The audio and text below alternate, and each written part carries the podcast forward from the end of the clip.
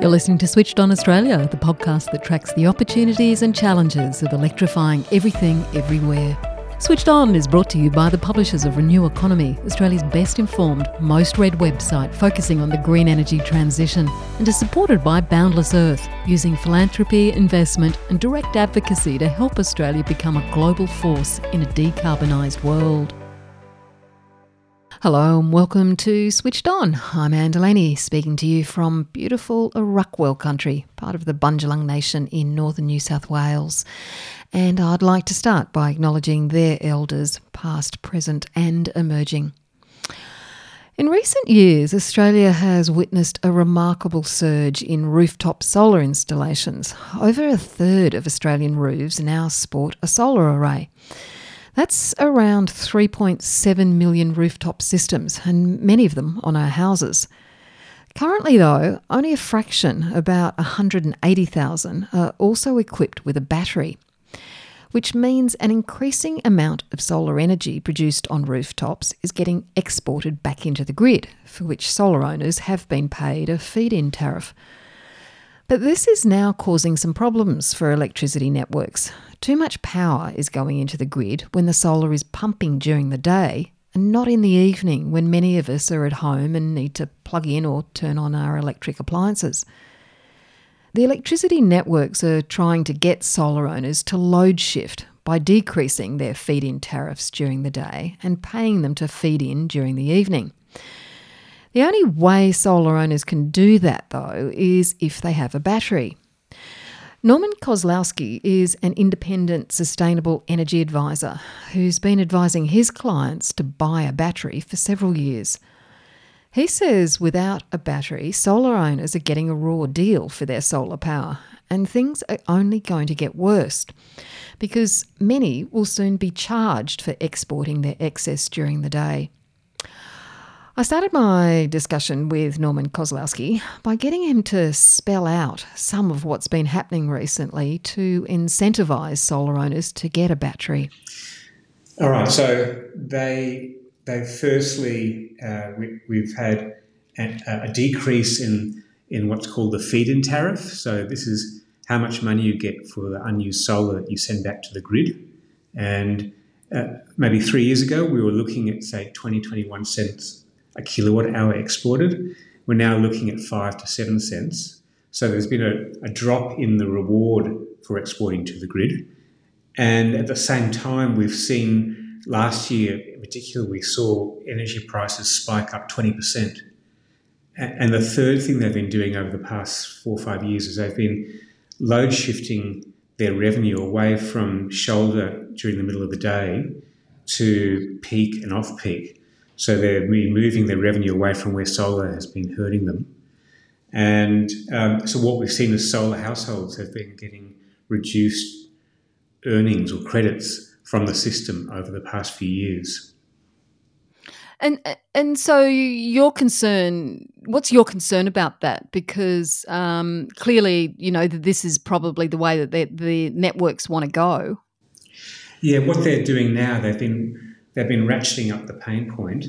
And so, what they want to achieve now is they want to, from July 1, across all the network providers in New South Wales and ACT, so we're talking about 1.25 million solar households, they're introducing a two way charging program model. What that means is rather than being paid now a small amount of five to seven cents a kilowatt for what you export during the day, they're going to start charging solar households to export to, uh, to the grid. And at the same time, they're moving the feed-in credits that you can get to 3 p.m. to 8 p.m. So between 10 a.m. and 3 p.m., they'll charge you for whatever you export to the grid. And between 3 p.m. and 8 p.m., they will give you a feed-in tariff if you load shift your solar in a battery and release it in the evening. And so will that will that charge during the day? Will that kick in after you've you've actually supplied the grid with with some kilowatts, or it's just going to be at what point will that kick in? No, I think there's I think there's about six kilowatts you can export to the grid where they won't charge you, but you won't get any feed-in tariff for it. It'll, you're giving it away for nothing. Um, and then greater than six ki- than six kilowatts, they'll charge you, and that will be initially a small amount to get everyone on board and get over the shock, and then in time that will be ratcheted up. And and what do you think the consequences of that are? Because if people are actually being charged, I mean, a lot of people have put on quite massive solar solar installations. What do you think the the consequences will be? Look, the average solar system today in New South Wales is 10 kilowatts. It used to be 6.6, and that's yes, that people are putting bigger systems on because they're going to they're planning for an electric car, they're planning to to get off gas, and um, so we've got and they're planning to get feed-in credits by exporting that amount. So anyone now putting these big systems on without without a battery is effectively losing half of the the value of their system. And and potentially and, being charged for it and being charged for it. Now, last year uh, we saw a massive spike in in battery battery uptake. Mm. So there were fifty thousand batteries that were installed last year, which, if you look over the past ten years, that was about twenty eight percent of all batteries installed were installed last year, and that was because of the twenty percent spike in in power rates. Mm. So already that stimulus has sparked a, a, tri- a, tripling or quadrupling of the amount of, of batteries going into the market. And but what's scary if we've got 3.7 million solar households, rooftop solar systems, by 2030 we're going to be jumping up with maybe another two to 2.3 million solar systems on the on the grid. Mm. So whatever pressure we've got now is only going to be ex- extended and increased. So we've got to um, massively increase the amount of, of batteries. So, so I'm working it out to, to achieve, to cover existing solar systems without a battery and new systems coming into the market, you're going to need about 300,000 batteries a year. We're now jumped up massively to 50,000. So we're going to see a spike. It might jump another to 150,000 this coming year. But we've got to do we've got to be able to install 300,000 batteries a year. And the question mark is is there the battery supply and is there the installer base to handle that kind of load?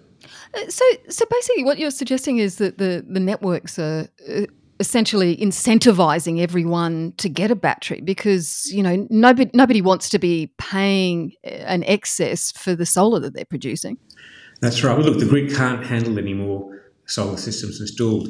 One of the side effects of this massive surge from rooftop is that uh, there's not enough capacity for new solar farms to come on and connect to the grid.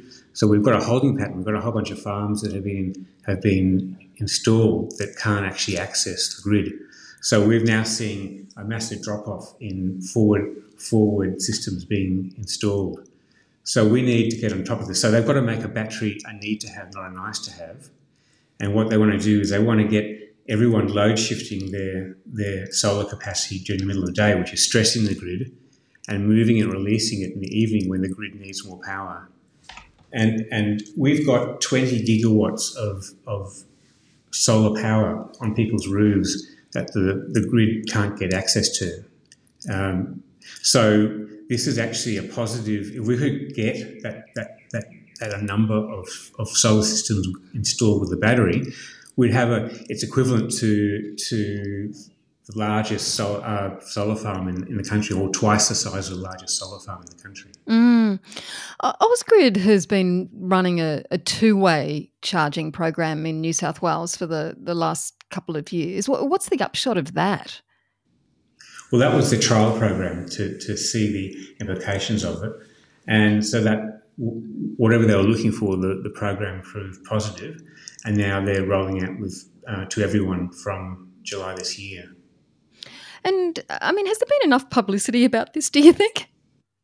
Well, no one knows about it. Um, you know, there hasn't been any discussion about it, and so you'll find bill shock. People will find in September when they get their their winter bill um, that they've got no benefit out of, the, out of what they've been exporting, and they've got a huge spike in their, their power bill cost. And that's when we'll see a trigger like last year, we'll see a massive increase in, in battery installations. Last year, with that big spike, um, you know, nearly one third of all solar systems, of all batteries, were installed last year.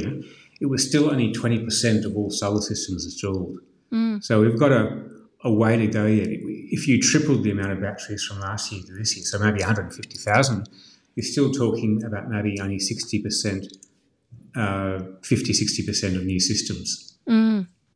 Uh, so, Norman, what, what are you advising clients to do? How are you advising them, knowing that um, knowing that they probably should put on a battery for their own needs, but also knowing that they may not be able to access one? Well, look, I've I've been an advocate of batteries for yonks when the moment Tesla introduced its its Powerwall 2, the first second generation battery, back in 2017 I've been most of my customers have installed a battery, but that's just because I've I talk about it. Um, what we've got is a, a, solar market where where um, solar companies are, are, are, disincentivized to talk about batteries because it's they're only going to scare off their customer base by doubling the system cost. And so the, the, the mantra from the solar industry has been uh, don't get a battery now, they're too expensive, mm. wait for the price to drop. And in the last, in 21, 22, we saw um, a massive spike in the cost of batteries because of the shortage of lithium in the market. So while they were telling people not to buy batteries, battery prices were increasing. And we've just seen a drop now for the first time at the start of the year that uh, lithium prices have dropped. And so we've seen a, a drop of a couple of thousand dollars in the price of a battery. So this is a window where it's the best price battery market that, that the market has seen for maybe three years. And it, and there's supply and there's install capability. So my response to customers is, this is the perfect window. Early adopters always win. If you jump in now, you'll get a battery straight away. You'll get it installed straight away. Once, if you wait till the, the bulk of people are, are, stimulated by, by pain and carrots to, to install a battery, we're going to see multi-year wait lists to mm. install a battery. I mean, right now, if you want a, a, Toyota, a new Toyota, you've got to wait two years to get one. Well, I think battery wait lists will be much bigger than that. Mm. So, have you calculated what the the payback period will be for people who buy, um, you know, an av- av- average um, size battery now? Look, I, I, don't. It just depends on what they what they offer in July. But I can just talk about the the Ausgrid trial program of the past two years. Mm-hmm. Um, it it was fast tracking payback by about two years. Right. And, and I and my customers who installed that program had zero power bills and, and had between one and two thousand dollars of, of credit per annum. So, sorry, over what period do, will they be able to do that? This is the, the results of, of the trial program. My customers have set, have gone from paying a power bill to paying a zero bill and getting actually credits which they can transfer as bank transfer as, as revenue. Right. I suppose what I'm trying to uh, ascertain is most people talk about the payback uh, coming from a battery would be eight, nine, ten years. Surely, if if you're getting money back you'll be you, that, that's the trial program. Uh, if that was ex- if that was extended, that was the benchmark. Mm. Uh, um, I, have projected power bill um, savings for solar plus battery, a new system of about six years. Right. Because you're changing the model. you have got to stop looking at solar now as a way to reduce a power bill and change the paradigm and start looking at yourself as a solar manufacturer. Yes. And that's capital equipment you're putting on your roof. And now, and there's a market for it, a spot market when there's a spike in demand because of a, a, a coal power plant failure or a heat wave, when everyone's using their aircon, you can the, the spot market for, for power can jump to fifteen dollars fifty a, a kilowatt hour, and so it doesn't happen every day. It might happen ten or twelve times a year, but when if you add that on top of what you're getting for for release exporting your your battery unused battery power during the peak period in the evening, Combine those two together, and my customers are looking at 1,500 to $2,000 per annum credit out of their solar system. That's quite extraordinary. So, so this is the way you see consumers and householders going into the future. That, that as you say, we're all going to become manufacturers or producers of of energy, and we're going to be buying and selling. Look, I just think if if there's such a pressure on the grid at the moment, and there's more and there's more and more usage of, of electricity in the evenings. Um, Saul Griffiths did some calculations, and, and to electrify your whole household, get rid of your gas and, and, and, and get rid of your petrol, there's about a 280% increase in, in electricity use. So I just think if the, if the industry is smart, um, they've got a, the potential for a, a 20 gigawatt solar farm sitting out there on people's roofs already installed. And all they've got to do is get a battery in there to access that. And if they do it properly and incentivised properly, um, that may well help with as coal power stations drop. In 2025, we're looking at um, Eraring's um, power coal power station cl- closing down. That's about 25% of New South Wales power mm. from that power station. So there's been push by authorities and government to delay the closing down of that power station, but it's failing one third of the time. So it's well past its use by date.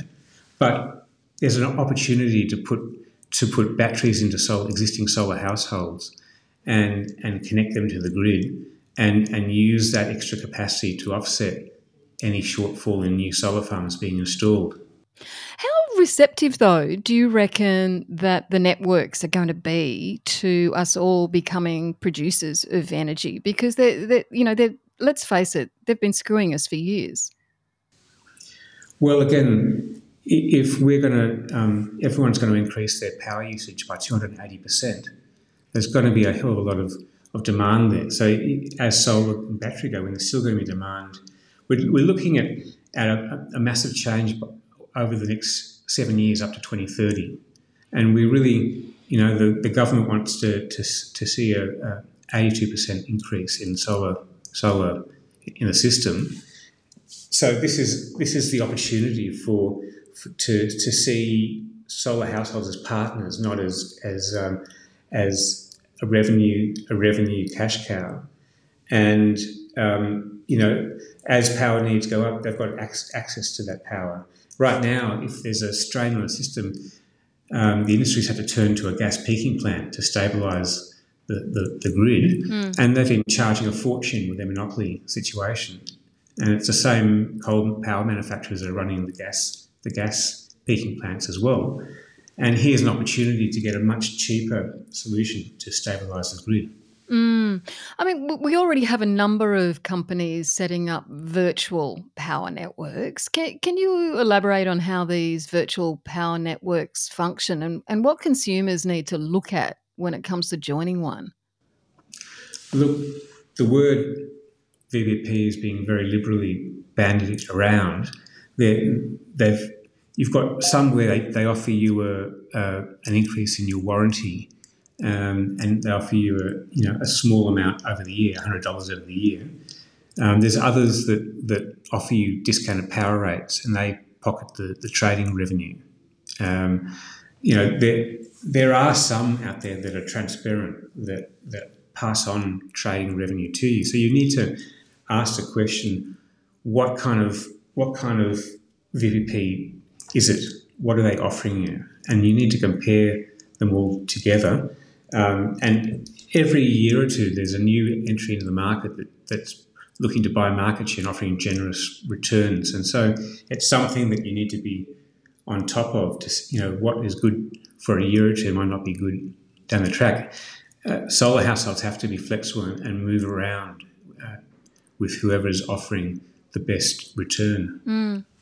No, not everybody eh, has the capacity to do that, though, Norman. How do you advise them in terms? I mean, a lot of people still, yes, they do want the solar, but they don't necessarily want to be part of this market. They, they just want the power for their house. Well, again, that's that's going to limit their their their return and payback um, just to whatever their power bill is, and you're still paying then a supply charge because mm. that's increasing every year. So that's limiting you to to about maybe eighty percent of your power bill mm. or seventy five percent of your power bill. When you add a VPP to the program, if it's a bona fide one, well now you're you're flipping the the concept and the the the metaphor that I kind of use is with customers is that if you you've got no solar, you're just drawing from the grid um, you're effectively a power renter. So you're um, you're getting nothing back. You're you're buying the the the power at, at, on the retail market, and after five years, if you look back, there's no savings for you. All you all the revenue has gone to the landlord. Mm. If you put in a solar system, you're going to cover maybe 40, 50% of your consumption. So you're like a half power mortgagee, half renter. Mm. If you put a battery, well, now you're at maybe an 80% power mortgagee and a 20% renter. Mm. And um, but over time, that 20% will will be will, will expand because the power companies are looking to to load shift their revenue. And so, but if you if you go and take your solar and battery and, and, and join a compatible virtual power plant, what you're doing really is, is setting up an Airbnb. It's equivalent to to having your kids leave home and you've got two spare bedrooms now and looking to commercialize that empty space and, and with an Airbnb program. And there's, and there's hundreds of thousands of households now offering their houses as Airbnb. They're seeing that as a revenue stream. You have to look at power the same way. You, you want to self consume, but that's not going to help you. You know, you need to, because you've got to, you've got to pay a bit of money to put in a solar and battery system by integrating a, a VPP and, and joining and tr- trading on the spot energy market, um, you can now turn your your system into a revenue stream rather than just a, a reduction in your costs. Mm. Do you think, though, that every householder needs to install their own battery? What do you see as the role of community or neighbourhood batteries? Look, there's a lot bandied around. There's a, a trial program, a community battery trial program, but you're looking at shareholding of maybe one and a half kilowatts in the in the system. And I know that one community uh, farm was set up, and what they're offering you is a, is a feed-in tariff of twelve cents. But again, if that's if we move into a two-way charging structure, that that's going to um, that's going to reduce radically as well because they'll still be um, facing the same two-way charging uh, structure. So you've got to, if it's a solar farm, community solar farm, they've got to be looking at solar plus battery mm. as well. So there's just no avenue for a solar only system in the marketplace. The grid can't handle it. So there will be new community solar farms, but they're going to have to include a battery, a big battery. And you know, I'm not sure then what the cost would be of entry, but that that would be a way for people who have no solar access, people living in units um, that's or, or renters. That's a way that they can be accessing some of the benefits. But right now, there's no solar uh, community solar farm with a battery. Mm. It's just a trial one with, and you're getting one and a half kilowatts equivalent out of the out of the system. It's something that, that the, the government needs to come on board. We've got um, community housing infrastructure set up by government um, for those less well off they have to probably consider also community solar farms for, for those that are less well off for, to allow them to get access to this change. Mm. What about um, energy resistance for householders? How, I mean, I, I can see how batteries can also enhance the energy resilience of householders and communities. Um, how do they ensure a continuity of power supply during emergencies, for instance? That's a very good question because global warming is already on us. We're seeing an increase in extreme weather events. We've had in the last three years, we've had we've had fire, flood, um, strong winds. Um, just on the weekend, we had a, a, huge storm that kind of came through. We had 75,000 lightning strikes yesterday in, in, in Sydney. Mm. And, um, and then you have power outages with all of that trees coming down so we're going to have a very unstable um, um, grid as we transfer across to, to away from coal and, and gas. What, what, what happens now, if you have a solar system only, um, you if the power grid goes down, your solar system goes down with it because it's connected to the grid. When you put a battery in and a backup system with it, what you're able to do is a switch to a pure off-grid mode, and you get power power supply, rechargeable power supply if the grid goes down. A lot of people don't realise that. They think if they put a solar system in, they'll have backup with it. And it's not. The battery is the only way that you can get access to a backup system. On a blackout circuit, I presume. Yeah. So it's a dedicated backup circuit. What it does is it switches from grid circuit to, to backup circuit. And then you're offering, it's not covering everything, it's covering essential services, your fridge, uh, lighting, a PowerPoint to charge up your devices and run your computer, but it, but you, you're not going to be having anything more than that. You won't be running cooking infrastructure or aircon. Um, you know, so it's it's but it's rechargeable. So if you had a grid out for, for five days, you would you would be able to to keep on keep on um, co- covering all Yes. your, your essentials. Yes. So, I mean, there's a there is a lot to consider here for for homeowners. I mean, we're you know looking at future proofing, looking at becoming a producer of energy, and I suppose closer to home right now. How, how do I keep the lights on and keep cool and cool and hot in relevant uh, seasons? Look, you you the way I, I, I look at it, your roof is is is is farmland, solar farmland, and it's limited.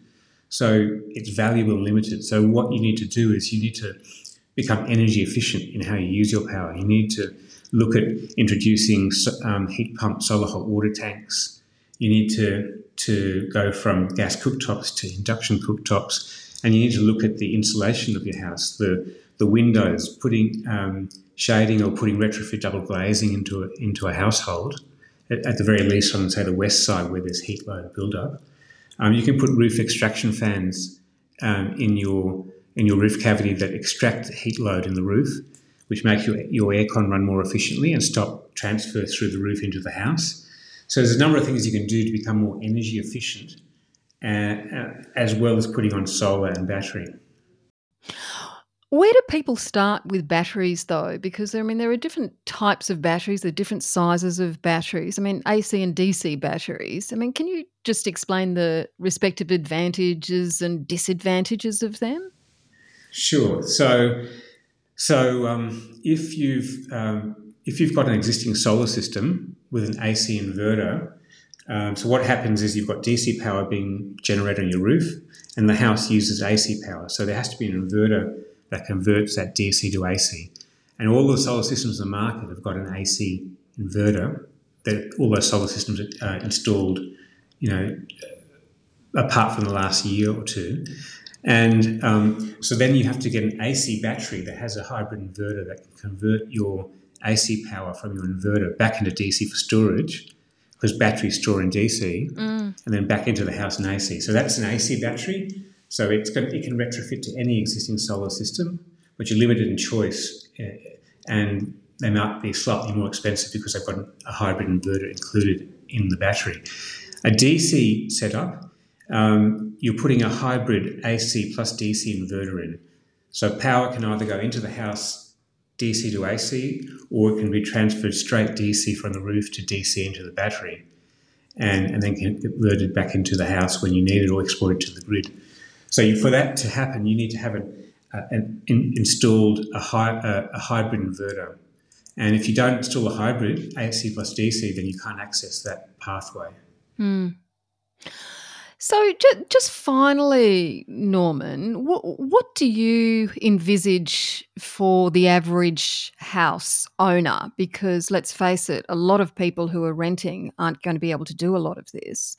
What do you envisage over the next decade, say, for instance? What, what, are, the, what are our houses going to look like, or what do you think they should look like?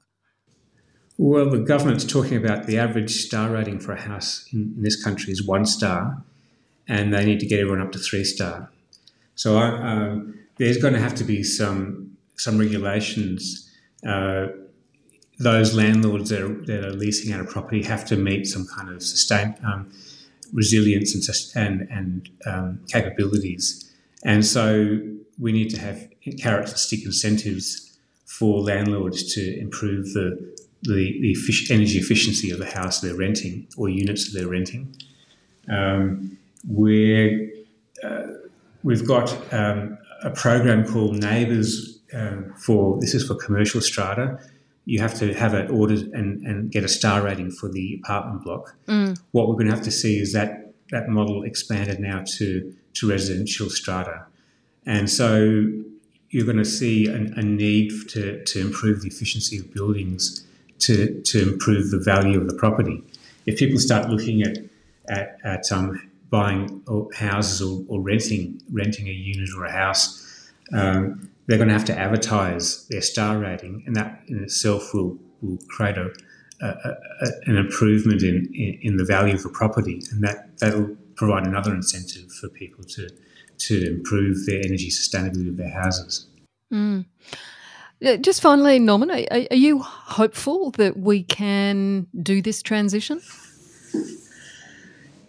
Look, uh, hopeful with provisos. We need to have massive incentives now for more installers to handle this extra spike in, in demand for solar and battery.